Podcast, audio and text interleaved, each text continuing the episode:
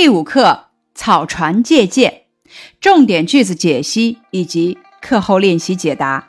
首先，咱们回顾课文，来看一下以下的重点句子解析。第一句，周瑜对诸葛亮心怀妒忌。课文开门见山，交代了故事的起因，概括诸葛亮挺有才干，周瑜妒忌诸葛亮的事实。妒忌正是周瑜与诸葛亮发生矛盾的起因，为故事的展开埋下了伏笔。第二题，有一天，周瑜请诸葛亮商议军事，说：“我们就要跟曹军交战，水上交战用什么兵器最好？”诸葛亮说：“用弓箭最好。”这是周瑜设好的圈套，明里共商军事。暗里设陷阱害人，他明知故问，意欲加害诸葛亮，表现了他的险恶用心；而诸葛亮的简洁回答，表现了他的胸有成竹。第三题，第一天不见诸葛亮有什么动静，第二天仍然不见诸葛亮有什么动静，直到第三天四更时候，诸葛亮秘密地把鲁肃请到船里。这里用了排比的句式，语气强烈，渲染出故事的紧张感。情况如此紧急，诸葛亮表现的超乎寻常的沉着冷静，侧面烘托了诸葛亮的神机妙算、智慧过人。第四题，这时候大雾漫天，江上的人连面对面都看不清。这一句环境描写突出的是江上雾大，其作用是推动故事情节的发展。诸葛亮选择这样的天气，说明他精通天文气象，预测准确无误。只有这样的天气，才会让疑心多虑的曹操看不清虚实，不敢轻易出兵，只让弓弩手射箭。这是借箭成功的条件之一。第五题，五更时分，船已经靠近曹军的水寨。诸葛亮下令把船头朝西，船尾朝东，一字摆开，又叫船上的军士一边擂鼓一边呐喊。一字摆开，既便于行动，又不留空档，使受箭面积增大。军士擂鼓呐喊，既是为了虚张声势，制造进攻的假象。吸引曹操军队的注意力，引曹军出来射箭，又是让曹军明确射箭的目标和方向，这些都表现了诸葛亮的思虑缜密、安排巧妙。第六题，鲁肃吃惊地说：“如果曹兵出来怎么办？”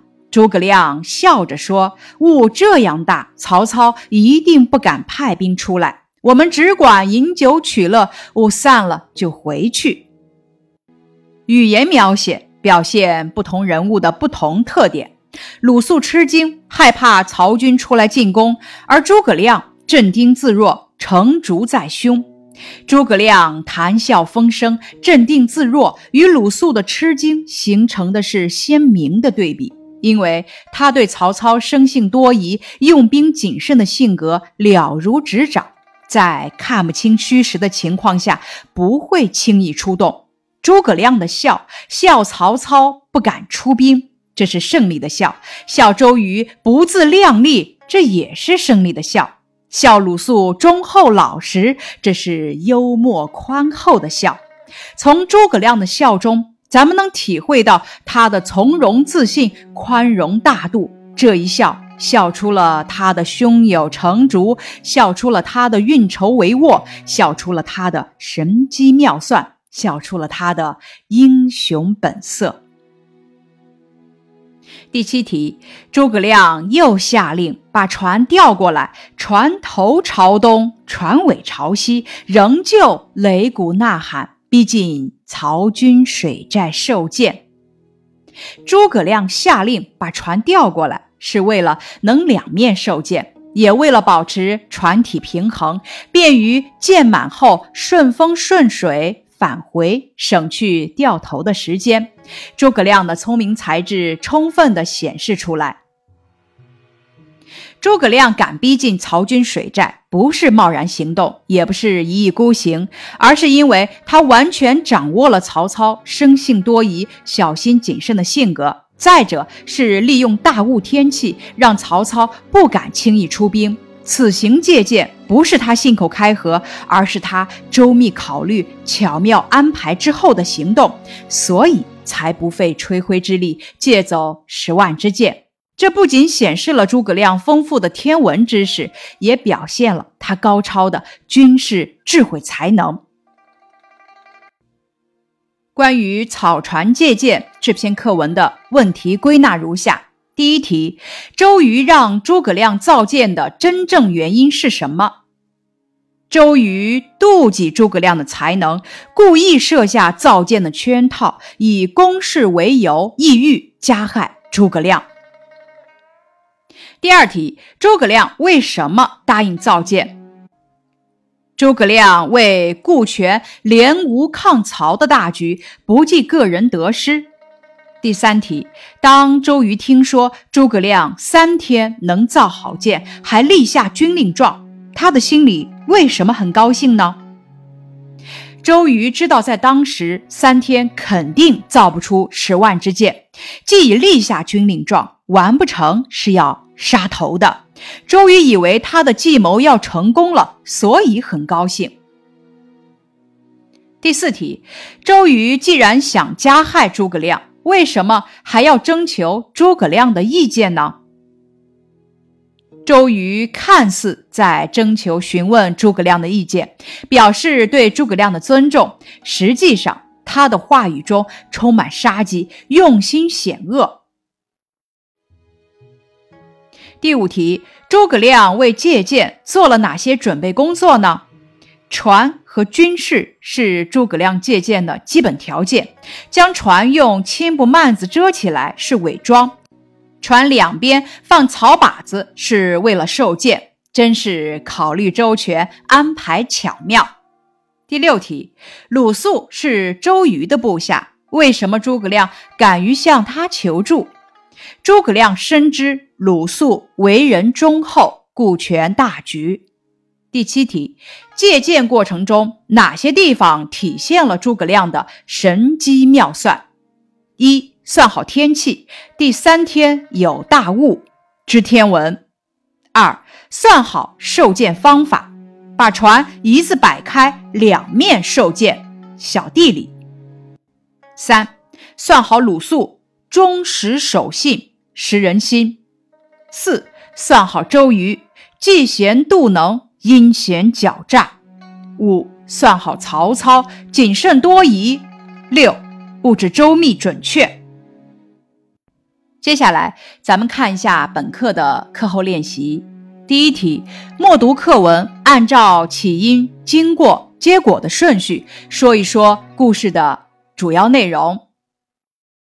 咱们已经学过了了解故事的起因、经过和结果，把握文章主要内容的方法。咱们可以在此基础上，按照起因、经过、结果的顺序，把它们串联在一起，把握课文内容。首先，咱们可以说一说是谁去草船借箭，又是谁让他去借箭。再读课文，在文中找出相应的段落和语句，说一说。诸葛亮为什么要草船借箭？他是怎样一步步实施草船借箭的？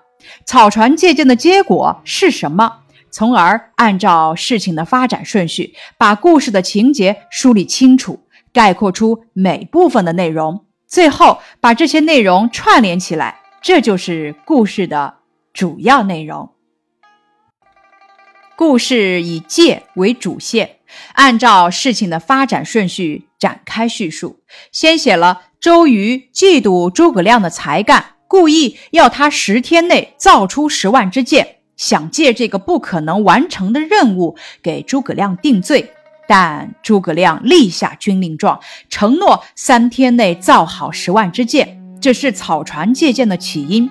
接着写诸葛亮请鲁肃帮忙准备船只、军事、草靶子等，并叮嘱鲁肃不要告诉周瑜，这是草船借箭前的准备。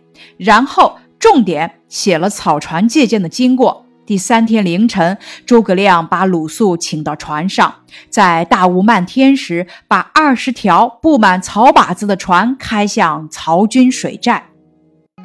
由于天气的原因，曹操看不清虚实，不敢轻易出兵，只叫弓弩手向江中放箭。很快，二十条船的草靶子上就插满了箭。最后写了事情的结果：十万支箭如期交付周瑜，周瑜自叹不如。因此，故事的主要内容，周瑜妒忌诸葛亮的才干。便在商议军事的时候，用十天赶制十万支箭来有意为难和陷害他。诸葛亮识破了周瑜的诡计，并巧妙地用草船向曹操借到了十万支箭，使周瑜自叹不如。第二题，读下面的语句，回答括号里的问题。课文中还有一些体现人物特点的语句，画出来和同学交流。诸葛亮说：“怎么敢跟都督开玩笑？我愿意立下军令状，三天造不好，甘受重罚。”周瑜很高兴，叫诸葛亮当面立下军令状，又摆了酒席招待他。三天造十万支箭这么难，诸葛亮为什么主动立下军令状？他立下军令状后，周瑜为什么很高兴？咱们阅读句子之后，先思考诸葛亮和周瑜当时这样说、这样做的原因，然后结合上下文，通过第一自然段的心怀妒忌和第三自然段中周瑜对鲁肃说的话，发现周瑜表面上是和诸葛亮共商军事，实际上却是设下陷阱，意图害人。由此，咱们推想出，当周瑜看到诸葛亮立下军令状时，以为自己得逞了，所以才显得高兴。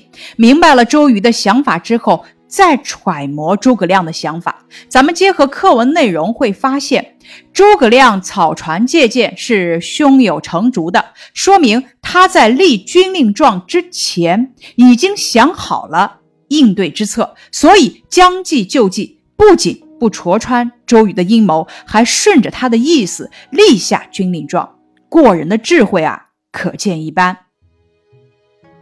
因此，本题参考答案如下：有三个方面的原因，一是诸葛亮从大局出发，愿为战士们准备箭；二是诸葛亮早已识破周瑜的计谋，想以借箭成功来挫败周瑜的计谋。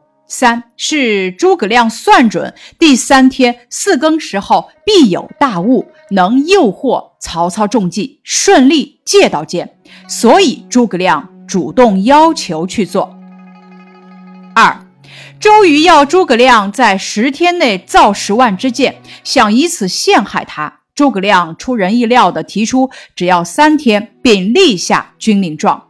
在周瑜看来，诸葛亮自入圈套，到时候以军法惩治诸葛亮，诸葛亮也有口难言，自己的计谋得逞，除掉心腹大患，指日可待。周瑜怎能不高兴呢？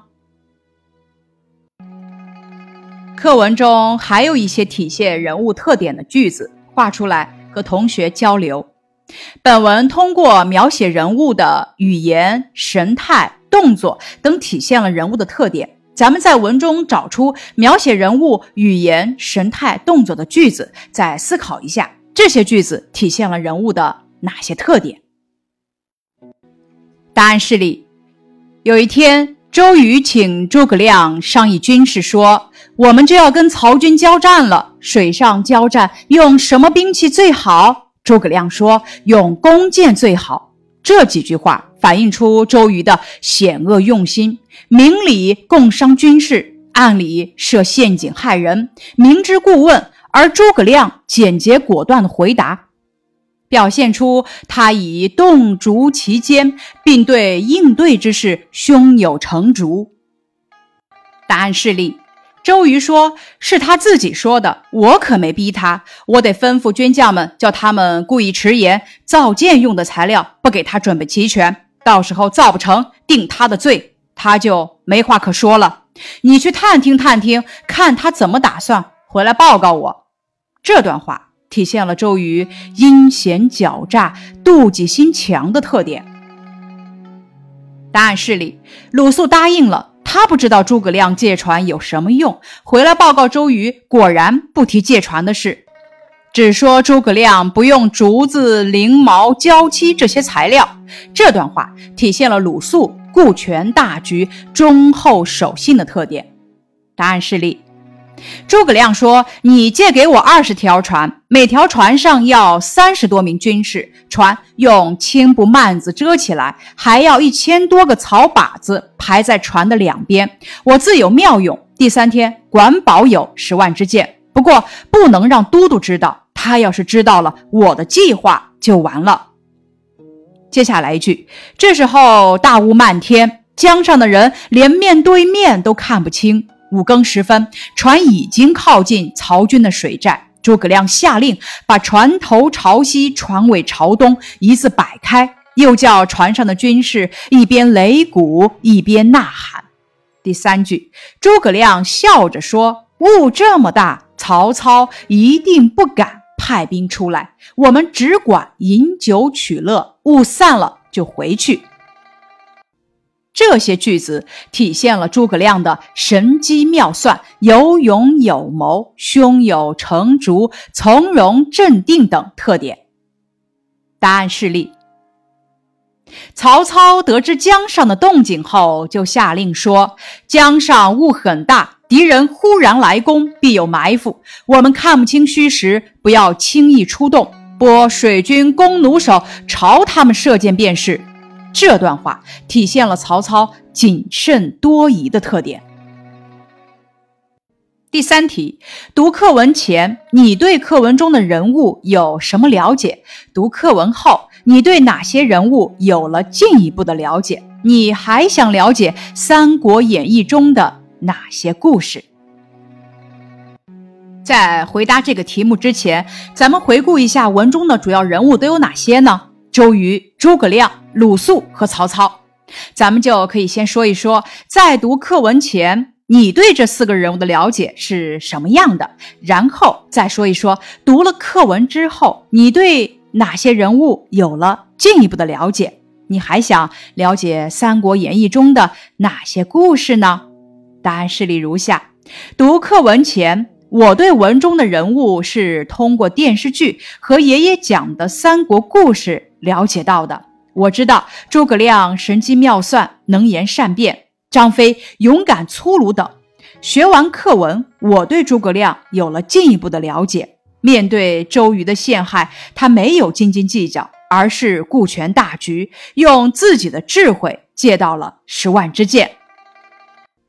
我还想了解诸葛亮的。空城计、七擒孟获、三气周瑜、火烧赤壁等故事。答案是里。读课文前我就知道诸葛亮是一个神机妙算、有勇有谋的人，但是读课文后，我了解到诸葛亮还是一个知天文、晓地理、知人善用、识大体、顾大局、眼光长远的人。他知道三天后会有大雾和三天后的风向。这体现出他知天文、晓地理。他请鲁肃帮忙，知道曹操生性多疑的特点。这体现出他知人善用。他明知道周瑜是想借造箭的机会算计他，但是他为了大局，愿意为战士们准备箭。这体现出他识大体、顾大局、眼光长远。我还想了解《三国演义》中的三顾茅庐、火烧赤壁等故事。课下我要找来读一读。答案是例。读课文前，我知道周瑜是一个智勇双全、相貌俊朗、忠君为主的人。但是读了课文后，我还了解到周瑜是一个阴险狡猾、嫉妒心很强的人。他竟然想借造箭的机会来陷害诸葛亮。我还想了解《三国演义》中的赤壁之战和诸葛亮三气周瑜的故事。答案是里。读课文之前，我对鲁肃这个人不了解，但是读课文后，我知道他是一个顾全大局、忠厚守信的人。答案是例。读课文前，我知道曹操是一个文学家，很有才华，而且知人善用。但是读课文后，我还了解到曹操是一个生性多疑的人。我还想了解《三国演义》中的曹操疑杀吕伯奢的故事。接下来一题，读下面的阅读链接，找出课文中对应的段落。《三国演义》节选。却说曹寨中听得擂鼓呐喊，毛玠、于禁二人慌忙飞报曹操。曹传令曰：“众物迷江，彼军忽至，必有埋伏，切不可轻动。可拨水军弓弩手乱箭射之。又差人往汉寨内唤张辽、徐晃各带弓弩军三千，火速到江边驻射。”比及号令到来，毛玠、于禁怕南军抢入水寨，已差弓弩手在寨前放箭。少顷，汉寨内弓弩手一到，约一万余人，尽皆向江中放箭，箭如雨发。孔明叫把船调回，头东尾西，逼近水寨受箭，一面擂鼓呐喊。待至日高雾散，孔明令收船即回。二十只船两边树草上排满箭支。孔明令各船上军士齐声叫曰：“谢丞相箭！”比及曹军寨内报知曹操时，这里船轻水急，已放回二十余里，追之不及。曹操。懊悔不已。选自元末明初罗贯中的《三国演义》第四十六回。咱们可以通过“曹寨擂鼓呐喊，切不可轻动，放箭”等词句，可以看出这一段主要讲的是曹操派人向江中射箭，诸葛亮借箭成功的情节。从而，咱们可以找到课文中与之相对应的段落为第八九自然段。课外拓展知识：提起曹操，你最熟悉他的哪句话？“宁叫我负天下人，休叫天下人负我。”出自《三国演义》中的这句话，常常被人们拿来品评曹操的人品。同样，在三国中，吕伯奢一家被杀，引发了千年争论。主流的说法是，吕伯奢一家冤死于曹操之手。《三国演义》中的吕伯奢之死，曹操残害吕伯奢一家的故事，发生在《三国演义》第四回“废汉都，陈留建魏，谋董贼”。孟德献刀之中，彼时曹操正与放过自己的县令陈宫一起逃亡，身后是董卓派遣的追兵。在一同逃亡多日后，曹操与陈宫到达了城高地界。那天天色渐晚，二人急需寻到落脚之地。情急之下，曹操想起此地住着父亲曹嵩的一位。结拜兄弟，他提议前去借宿一晚。陈宫与曹操满怀希望前去。曹嵩旧友吕伯奢见到曹操之后，似乎很有长辈的那种关心。我闻朝廷变行文书，捉汝甚急，汝父已避陈留去了，汝如何得至此？在曹操说明陈宫对自己的帮助后，吕伯奢对陈宫露出了友好，随即安排陈宫与曹操一同在自家休息。随后，吕伯奢进入屋内，过了很久才出来。老夫家无好酒，容往西村沽一樽来相待。吕伯奢告知陈宫之后，骑上自家的小毛驴，匆匆离开。或许出于对父亲老朋友的信任，再加上逃亡时的狼狈，吕伯奢出门后曹操与陈宫歇在屋中自顾休息，心里并没有多想。其实危险正在靠近，疲惫不堪的曹操。屋后传来了磨刀声，曹操的神经立马绷紧起来。吕伯奢非吴至亲，此去可疑，当窃听之。曹操下意识怀疑起了吕伯奢一家，父而杀之何如？吕伯奢家人的这句话，突然让曹操心弦紧绷。与其束手就擒，不如先下手为强。曹操同陈宫一道，直接把吕伯奢家中的八口人斩尽杀绝。吕伯奢家中男女老少无一幸免。就在曹操长吁短叹之际，却发现厨房中绑着一只猪，复而杀之。莫非是吕伯奢和家人商议杀了这头猪来款待落荒而逃、满身疲惫的曹操和自己？陈宫当即就觉得这是曹操误杀了好心的吕伯奢一家，都怪曹操太多疑。吕伯奢的家人已死，陈宫和曹操匆匆离开。然而出行两里地后，吕伯奢手里提着瓜果蔬菜，驴鞍上挂着两瓶酒，迎面而来。为何不等我回来就离开？吕伯奢问曹操。被罪之人不敢久住。曹操回答：“吾已吩咐家人宰一猪相款，贤侄使君合赠一宿。”速请转齐。吕伯奢挽留曹操，很有长辈风范，而曹操只顾策马离开。随后剧情又发生转折，曹操在走了一段距离后，突然冲向吕伯奢，并质问：“此来者何人？”吕伯奢还未做任何回答，曹操的利剑就已经把他砍倒。陈宫很是不满，质问曹操：“为什么这么无情？”宁叫我负天下人，休叫天下人负我。曹操口出此言。下面是曹操杀吕伯奢的历史一案。曹操杀吕伯奢一案被定义为是一场冤案，是曹操的误杀。最主要的还是官方对此做了认定。在曹操斩杀了吕伯奢家中八口人后，陈宫就抱怨孟德心多，误杀好人矣。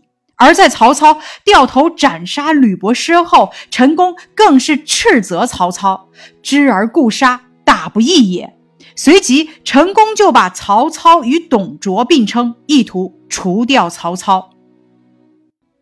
但历史的真相真如《三国演义》所写的这般吗？首先，《三国志》对陈宫这个人并无太多描写；其次，裴松之隐于是典略补注了陈宫的生平。但丝毫未提陈宫曾做过县令或好心放走了曹操，因而把《三国演义》中的陈宫对曹操的控诉当作是历史，几乎是没有说服力的。那曹操击杀吕伯奢一家人这件事又是否真实呢？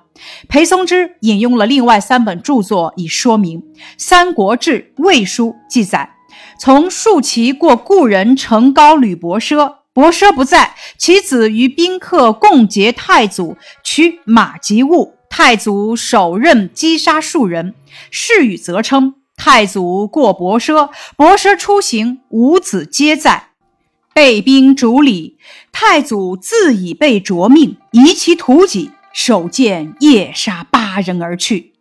孙胜杂记又说，太祖闻其食气声，以为图己，遂夜杀之。继而妻创曰：“宁我负人，吾人负我。”遂行。从以上这三则材料，尤其是作为正史的魏书来看，曹操斩杀吕伯奢一家确实极有可能是真实事件。但斩杀的原因，正史上说是吕伯奢的家人先动手，其他则说是曹操太多疑，因而曹操杀吕伯奢一案最大的疑点还是曹操的动机。只可惜留存不多的相关史料都是莫衷一是，常常让人们陷入云里雾里。至于罗贯中在第四回就给曹操安排这一章，显他多疑狠毒的剧情，无外乎还是尊刘反曹的思想做了主导。不管真正的曹操有没有杀吕伯奢，是不是因为多疑，罗贯中大抵都会写这么一出。曹操除掉父亲老朋友吕伯奢一家，是吕伯奢咎由自取，还是曹操之误？在《三国演义》中很难找到证据。历史从来不缺乏奸诈之人，但历史绝对不全是奸诈之人。评价曹操，咱们更需要更多的视角。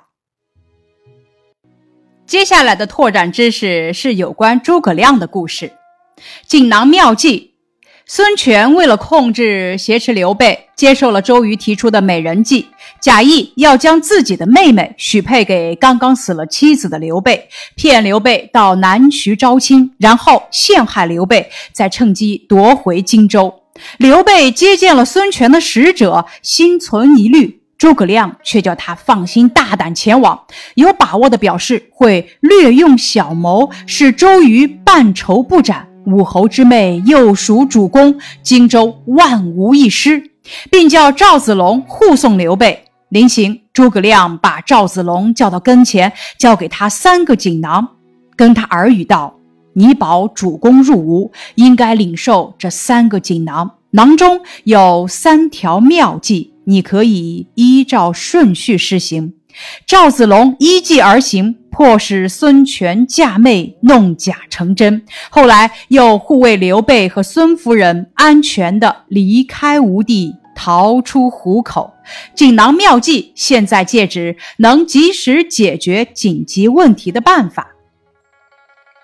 最后，咱们来看一下有关诸葛亮的一些歇后语：诸葛亮哭周瑜，假戏真做。诸葛亮斩马谡，不念旧情；诸葛亮草船借箭，满载而归；诸葛亮焚香弹琴，故弄玄虚。以上是草船借箭的学习内容，感谢你的收听。